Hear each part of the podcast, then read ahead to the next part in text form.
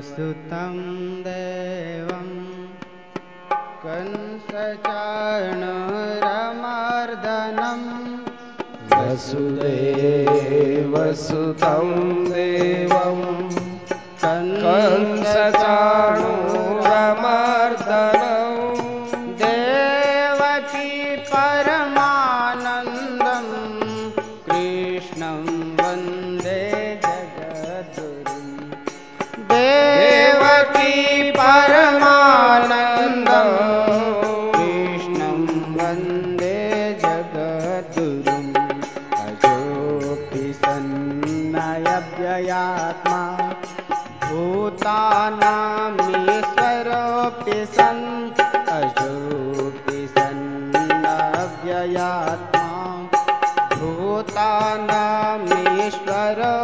सन् प्रकृतिं स्वामधिष्ठाय सम्भवाम्यात्ममायया प्रकृतिं स्वामधिष्ठाय सम्भवाम्यात्ममायया यदा यदा धर्मस्य ग्लानिर्भवति भारत यदा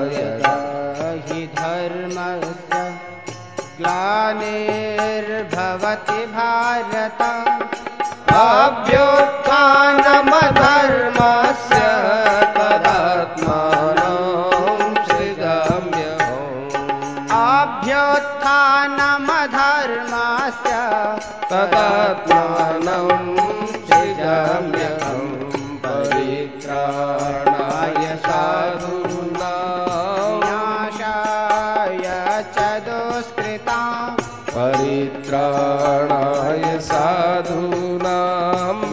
वर्षाय च संभवामी धर्मसंस्थापनार्थाय युग युगे युगे धर्मसंस्थापनार्थाय सम्भवामि युगे युगे जन्मकर्म च मे दिव्यमेवं व्यतीतात्मतः जन्म कर्म च मे दिव्य एवं य वेत्ति तत्त्वतः त्यक्त्वा देहं पुनर्जन्म। नयेति मामेति सोऽर्जुन। त्यक्त्वा देहं पुनर्जन्म।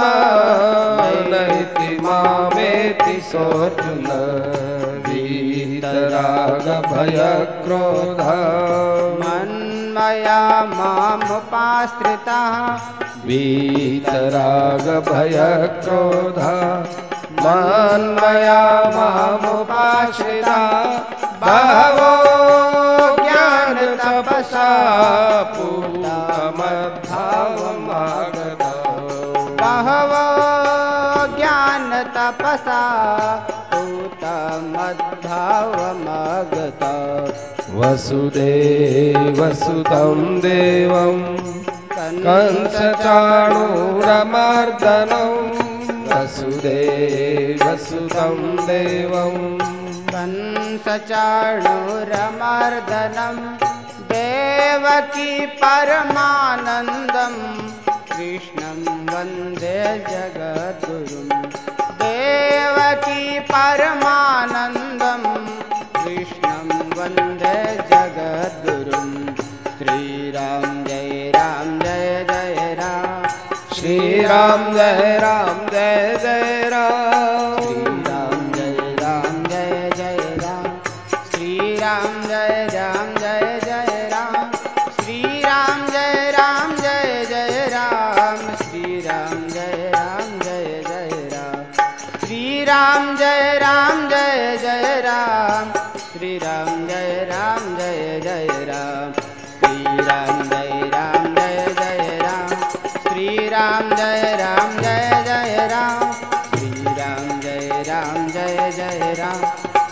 श्रीराम जय राम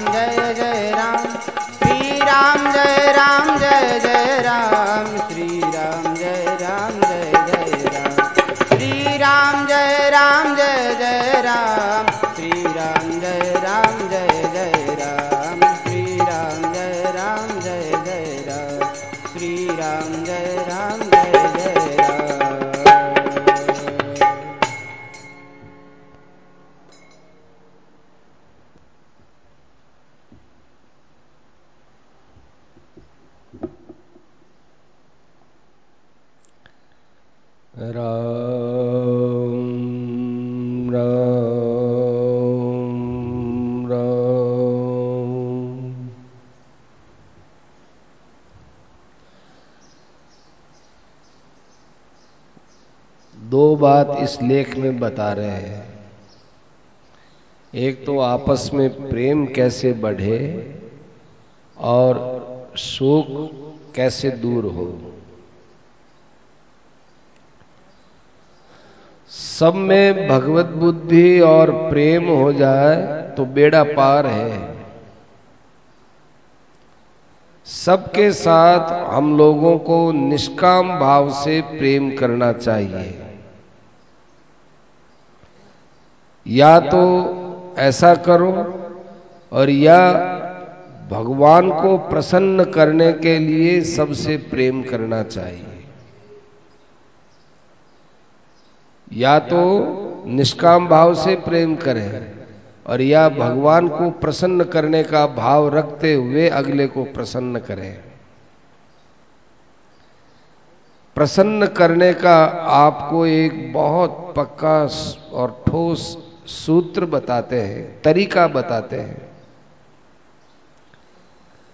कि भगवान और महात्मा जनों को छोड़कर संसार में जितने प्राणी हैं, चाहे देवता हो, चाहे मनुष्य हो, चाहे यक्ष, राक्षस आदि हो, सब में गुण और अवगुण दोनों ही रहते हैं।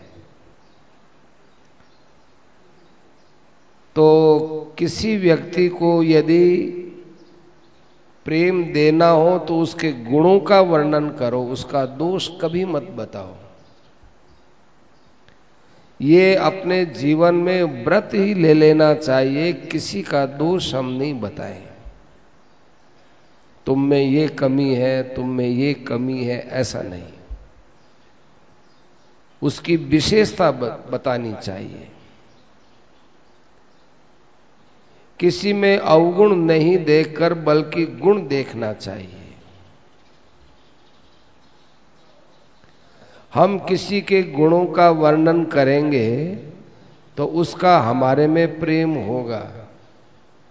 हमारा उसके साथ प्रेम बढ़ेगा। परंतु एक बात को ध्यान में रखो कि सच्चे गुणों की प्रशंसा करनी चाहिए। झूठे बनावटी गुणों को बता बता करके नहीं। इससे झूठ का प्रचार होता है, इससे लाभ नहीं होगा।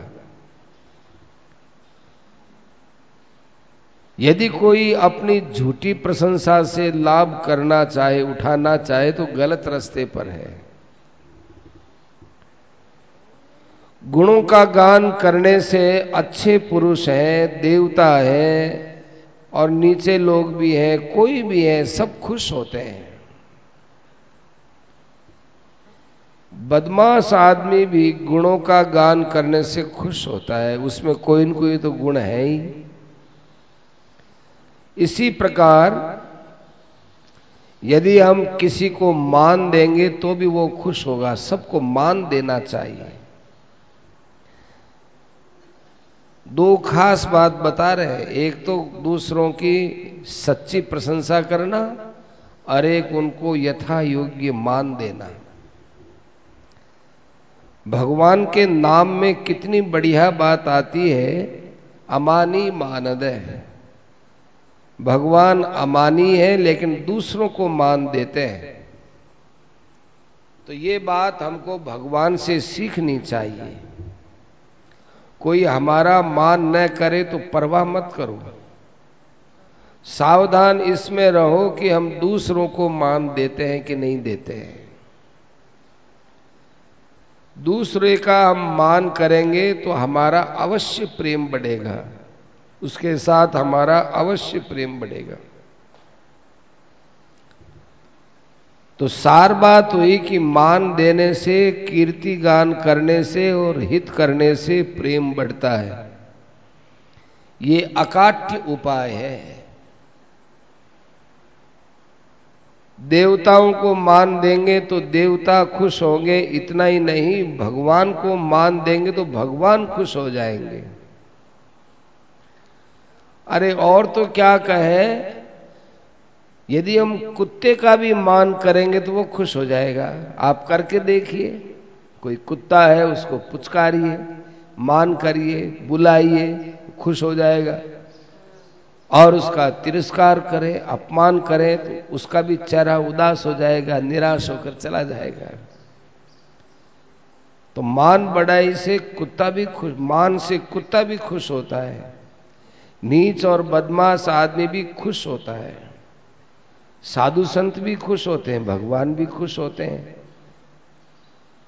तो मान से, आदर से, प्रिय वचन से ये सब प्रसन्न होते हैं तो इसका मतलब ये सबको प्रसन्न करने का उपाय है। परिवार में भी रहो तो वहाँ सबका मान रखो और सबके गुणों की प्रशंसा करो, किसी को उल्हाना मत दो। जब सारा संसार भगवान की प्रजा है तो आपके परिवार के सदस्य तो साक्षात भगवान के रूप में ही तो आए हैं।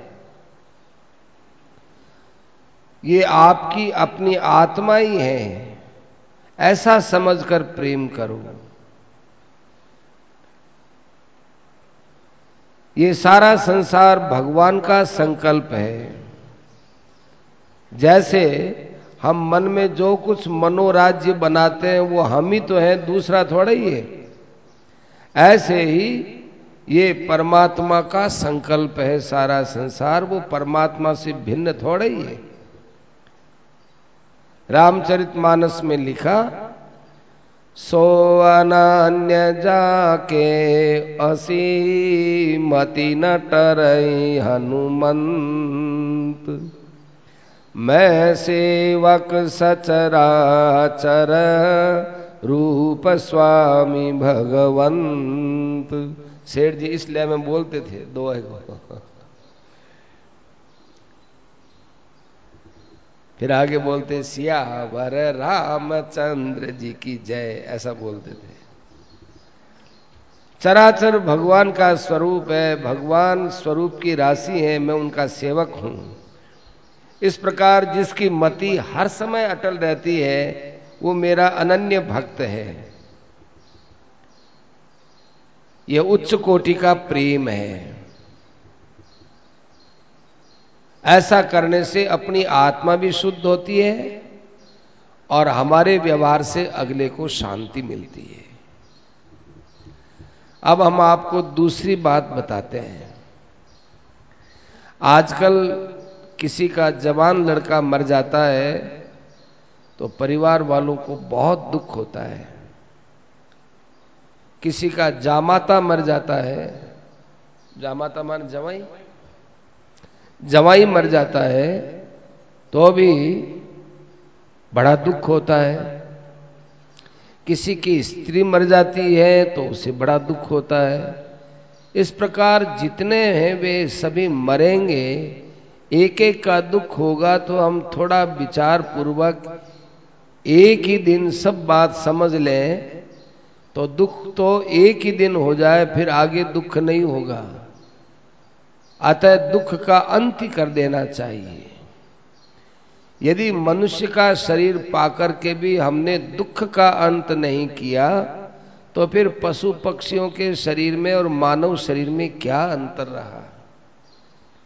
मनुष्य तो वो है कि जिसमें कभी दुख पैदा ही ना हो। दुख पाने का काम तो पशु पक्षियों का, दूसरी योनियों का है। ये शरीर भगवान ने आपको दुखों का अंत तो करने के लिए दिया है। अब आप विचार करो, जो बात बीत गई, उसके लिए शोक करना मूर्खता है। इसी बात को एक जगह कहा है, गतम न सोचा कृतम न मन्य। जो बात बीत गई, उसका न तो शोक करता हूँ, और न मैं अपनी कोई किए हुए बात की बड़ाई करता हूँ। तो मैं मूर्ख कैसे हुआ? माने भोजराज एक राजा थे, राजा भोज। राजा भोज थे, उनके दरबार में कालिदास जी आए, उज्जैनी के राजा थे वो। तो भोजराज ने कहा, आओ मूर्खराज, इतने बड़े कवि को मूर्खराज कह दिया, आओ मूर्खराज। तो वो खड़ा होकर कहने लगा कि, खादन न गच्छामी, हसन न जल पे माने मैं भोजन करता हूँ तो चलते फिरते नहीं करता हूँ, यूँ खा लिया, फिर फिर लिया। बैठ करके भोजन करता हूँ। खादन न गच्छामी, हसन न जल पे और जब कोई बात की जाए, जल्प माने बातचीत की जाए, उसमें हँसते नहीं, गंभीरता से उसमें उतरते हैं। ऐसे कई बातें बताए। खादन न गच्छामी, हसन न जल पे गतम, वो तो बाद में है। द्वाभ्याम तृतीयो न भवाम गतम न सोचामी कृतम न मन्य।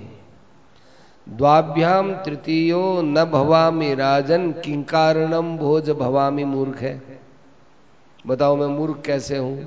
द्वाभ्याम तृतीयो न भवामी। दो आदमी वहाँ बात करते हो देख अभी दोनों आदमी बात कर रहे हैं कोई जाके अपने भी खड़े हो गए। हाँ क्या बात है? तो ये मूर्खता की पहचान है। तो आपने किस कारण से मुझे मूर्ख का बताओ? तो राजा ने कहा, भाई, बहुत अच्छी शिक्षा दिया आपने। है? अच्छा। अच्छा।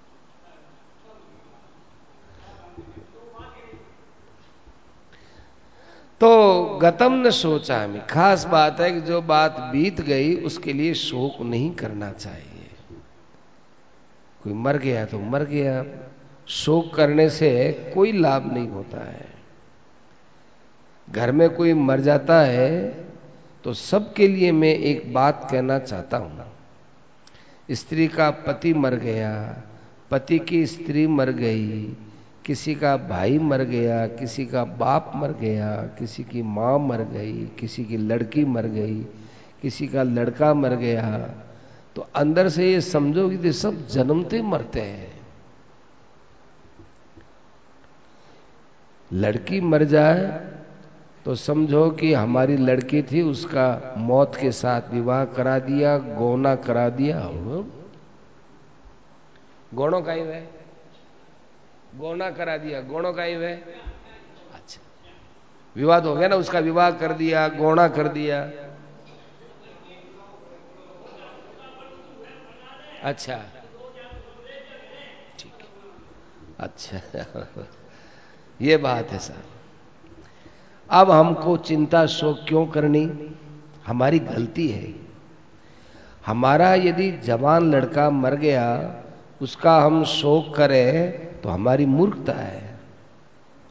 इस प्रकार का उत्तम विचार रखना चाहिए कि भगवान का विधान था, हमको शोक नहीं करना चाहिए। भगवान ने हमें लड़की दी, लड़का दिया, हम उनकी सेवा करते हैं, शादी करते हैं तो उन लोगों का पूर्व का कोई ऋण था, वो खाता बराबर हो गया तो फिर भगवान ने कह दिया, अभी अब चलो। तो अब वो बुला लिया। हमारे वे, हमारे यहाँ वे रहते, उसकी अपेक्षा भगवान के वहाँ चले गए तो अच्छी बात है। हमारे यहाँ रहते तो और कोई ऋण आपस में एक दूसरे का चढ़ता उतरता क्या फ़ायदा? भगवान के वहाँ जो सुख है वो हमारे पास थोड़ा ही है। हम तो स्वार्थ के कारण से प्रेम करते हैं। देखो नरसी मेहता का लड़का मर गया तो वो नाचने लगे, कीर्तन करने लगे, उछल उछल करके कहने लगे, वाह भगवान, आपने हमारा बड़ा उपकार किया। मेरे लड़के को अपने पास बुला लिया। ऐसे वो आनंद में झूमने लगे। इसी प्रकार अपने घर में कोई पैदा हो तो उसका भी कोई भार नहीं समझना चाहिए कि भाई भगवान ने हमारे यहाँ भेजा है। भगवान का भेजा हुआ समझकर हमें सेवा करनी चाहिए। भगवान बड़े खुश होते हैं। और जब वो यहाँ से विदा होता है तो उसको खूब अच्छे ढंग से, प्रेम से विदा देनी चाहिए। चिंता क्यों करें? शोक क्यों करें? देखो, यहाँ बहुत से भाई लोग आते हैं। आए हुए भाई लोगों की बड़ी प्रसन्नता और आनंद के साथ हमको सेवा करनी चाहिए। और यदि चले जाए तो भाई उनको दूर तक पहुँचा करके, गाड़ी में पहुँचा करके प्रेम से अपने कमरे में लौट आना चाहिए। तात्पर्य यह है कि हम लोगों को भगवान के हर विधान में ऐसा बर्ताव करना चाहिए कि हमारे आनंद में कभी कमी न आए। क्योंकि हम तो यहाँ आनंद की लूट मचाने आए हैं। जो चले गए, हमको उनकी चिंता नहीं करनी चाहिए नहीं करनी चाहिए। वे जहाँ जाएँगे, वहाँ भगवान ने उनके लिए पहले से ही प्रबंध कर रखा है। हम क्यों चिंता करें? इसी प्रकार अपने घर में जो जन्म लेते हैं, उनकी सेवा करो। और मर गए, उनके लिए शोक नहीं करेंगे तो ये उनकी बहुत बड़ी सेवा हो जाएगी। भगवान का सब जगह प्रबंध है। यहाँ से जो विदा होकर चले गए, उनके लिए हम चिंता करते हैं, वो चिंता हमारे क्या काम की? चिंता तो उसकी भगवान को करनी है, और भगवान ही चिंता करते हैं और भगवान प्रबंध भी करते हैं। यदि आप मरे हुए का शोक करते हो तो कोई प्रबंध करते हो क्या? प्रबंध तो नहीं करते, न कर सकते तो फिर शोक क्यों करो? आप पर ज़िम्मेदारी तो प्रबंध की है। प्रबंध आप कर नहीं सकते तो फिर शोक क्यों करो? बार बार ये विचार करो कि अपने को तो यही समझना चाहिए कि यहाँ से अधिक सुख वहाँ है। ऐसा सोचना चाहिए कि मरा हुआ प्राणी यहाँ से ज़्यादा सुख हो सुख अवस्था में है। शोक करो तो इस बात का करना चाहिए कि हम, हमारे द्वारा उसकी खातरी सेवा नहीं हो सकी। किंतु यहाँ से विदा होने के बाद अब हमारी ज़िम्मेदारी भी क्या है? सब जगह उनकी खातरी अधिक से अधिक होती रहती है। ये भगवान का प्रबंध है। शोक और चिंता को पास में फटकने नहीं देना चाहिए। अब इसी बात को मैं दूसरी दृष्टि से कहता हूँ। जैसे कोई भाई हमारे यहाँ रुपयों की थैली रख जाए और कह जाए कि जी हम बद्रिकाश्रम, गंगोत्री कर्ण प्रयाग देव प्रयाग जा रहे हैं, ए रुपयों की थैली आप तिजोरी में रख लो। पाँच दस दिन के बाद लौटकर वापस आता है तो कहता है कि साहब हम तीर्थ हो आए, लाओ हमारी थैली दो यदि हम थैली देने में आपत्ति करते हैं तो हम चोर हैं। यदि हम थैली देने में आपत्ति करते हैं तो हम चोर हैं। अरे, अमानत रूप में रखी हुई थैली, उसको देने में आनाकानी करते हैं? ये अत्याचार है। और दे करके यदि पश्चाताप करते हैं कि अरे उसको दबा लेते तो बड़ा अच्छा था, क्यों दे दिया? ऐसा पश्चाताप करो तो ये महा गलती है। बल्कि आपको तो ये सोचना चाहिए कि उसकी थैली हमारे पास रखी थी, तिजोरी में पड़ी थी, यदि कोई ले जाता तो काला मुँह हमारा होता, बड़ा अच्छा हुआ, उसकी चीज़ उसको दे दी और हमारी इज़्ज़त रह गई। ऐसे ही भगवान ने हमारे पास लड़का या लड़की रूप एक थैली दी अमानत के रूप में। और जब भगवान आकर वापिस ले जाते हैं, तब हम दुख करते हैं। दुख किस बात का भाई? भगवान ने अमानत रखी थी और भगवान ले गए। आप विचार करो, आपकी लड़की आपके जमाई के साथ जब ससुराल रवाना होती है तो आप रोते हो क्या? बड़े आराम से भेजते हो। बल्कि लड़की रोती है, जाने में हिचकिचाहट करती है तो बेटा, तुमको तो अब वहीं रहना पड़ेगा। रो क्यों? अब ये इन तुम इनकी हो गई तो इनके पास ही रहना पड़ेगा। तो इसी प्रकार से हम लोगों को ये सोचना चाहिए कि ये हमारा लड़का लड़की जो मर गया, वो भगवान के घर चली गई, हमारे यहाँ चिंता मिट गई। भगवान से तो एक ही बात कहो, हे भगवान, आपके अंदर जो अपार शांति है, वो शांति इस मरे हुए प्राणी को आप प्रदान करना, ज़्यादा से ज़्यादा इतना कहो बस। और मैं आपको समझाता हूँ कि एक मुसाफिर खाने में सब लोग इकट्ठे होते हैं और अपने अपने समय के अनुसार चले जाते हैं तो कोई भी किसी की चिंता नहीं करता। रेलगाड़ी के डिब्बे में एक साथ बहुत से भाई लोग यात्रा करते हैं, उनमें जिसका स्टेशन आता उतर जाते हैं तो शेष लोग सोचते हैं कि अच्छा हुआ, गाड़ी खाली हो गई, अब अपने बैठे खूब भगवान का भजन, ध्यान, कीर्तन करेंगे। ऐसे ही घर का आदमी मर जाए तो समझो कि घर का रेल का डिब्बा खाली हो गया। उसका स्टेशन आ गया, वो उतर गया। तो अपने को भी ऐसे स्टेशन पर उतरना पड़ेगा, इसलिए भजन ध्यान करना चाहिए। चाहे छोटा मरे, चाहे बड़ा मरे अपने अपने स्टेशन पर ही उतरते हैं, ऐसा समझना चाहिए।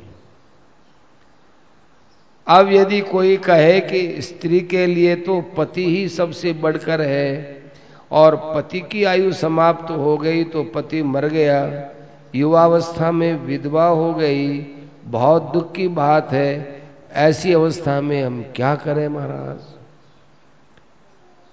तो सबसे पहले ये विचार करो कि कोई भी मरता है तो क्या वो भगवान के आँखों से अलग होकर मरता है क्या?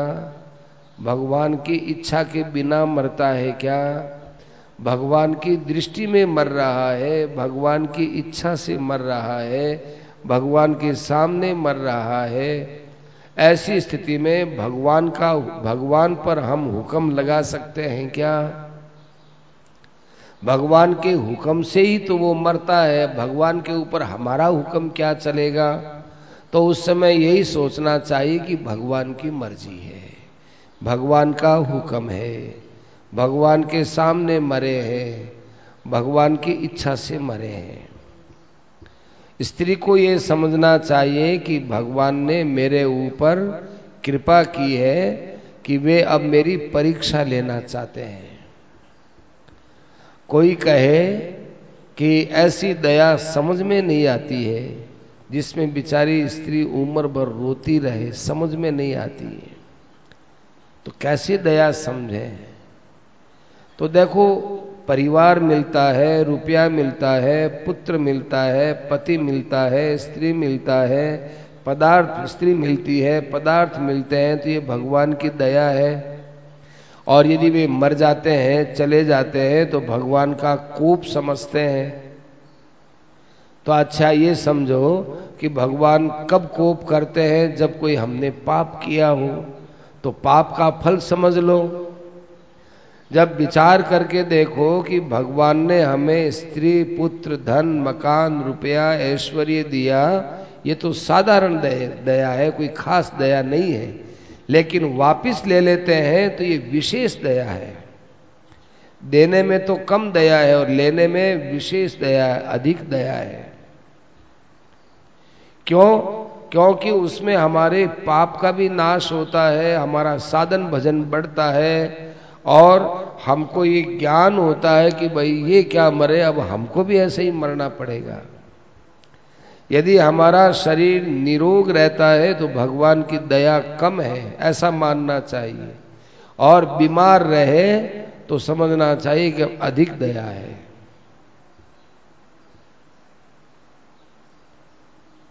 क्या ये बात समझ में कैसे आए? तो समझ में यूँ आए कि जैसे अभी हमने बताया, स्त्री, पुत्र, मान बढ़ाई आदि, ये पुण्य का फल है। तो इतने दिन तक तो हमारा पुण्य भगवान के पास सुरक्षित था। उन्होंने अनुकूलता दे करके हमारे पुण्य को तो मिटा मेट कर दिया। तो ये तो कम दया हुई। और यहाँ हमसे वापिस छीन लेते हैं तो वो हमारे पाप का फल है। तो ये पाप मटिया मेट हुआ। तो पाप का मिटिया मेट होना बड़ी चीज़ है कि पुण्य का मिटिया मेट होना बड़ी चीज़ है। इसलिए ऐसी अवस्था में घबराना नहीं चाहिए। और भगवान तो हमारे पाप पुण्य का खाता बराबर करके अपने उद्धार की तरफ़ ले जाना चाहते हैं। और हम लोग मरे हुए प्राणी के लिए शोक करते करते रोते चिल्लाते भगवान के विधान से भगना चाहते हैं, ये हमारी गलती है। बड़ा लेख है, आज इतना ही।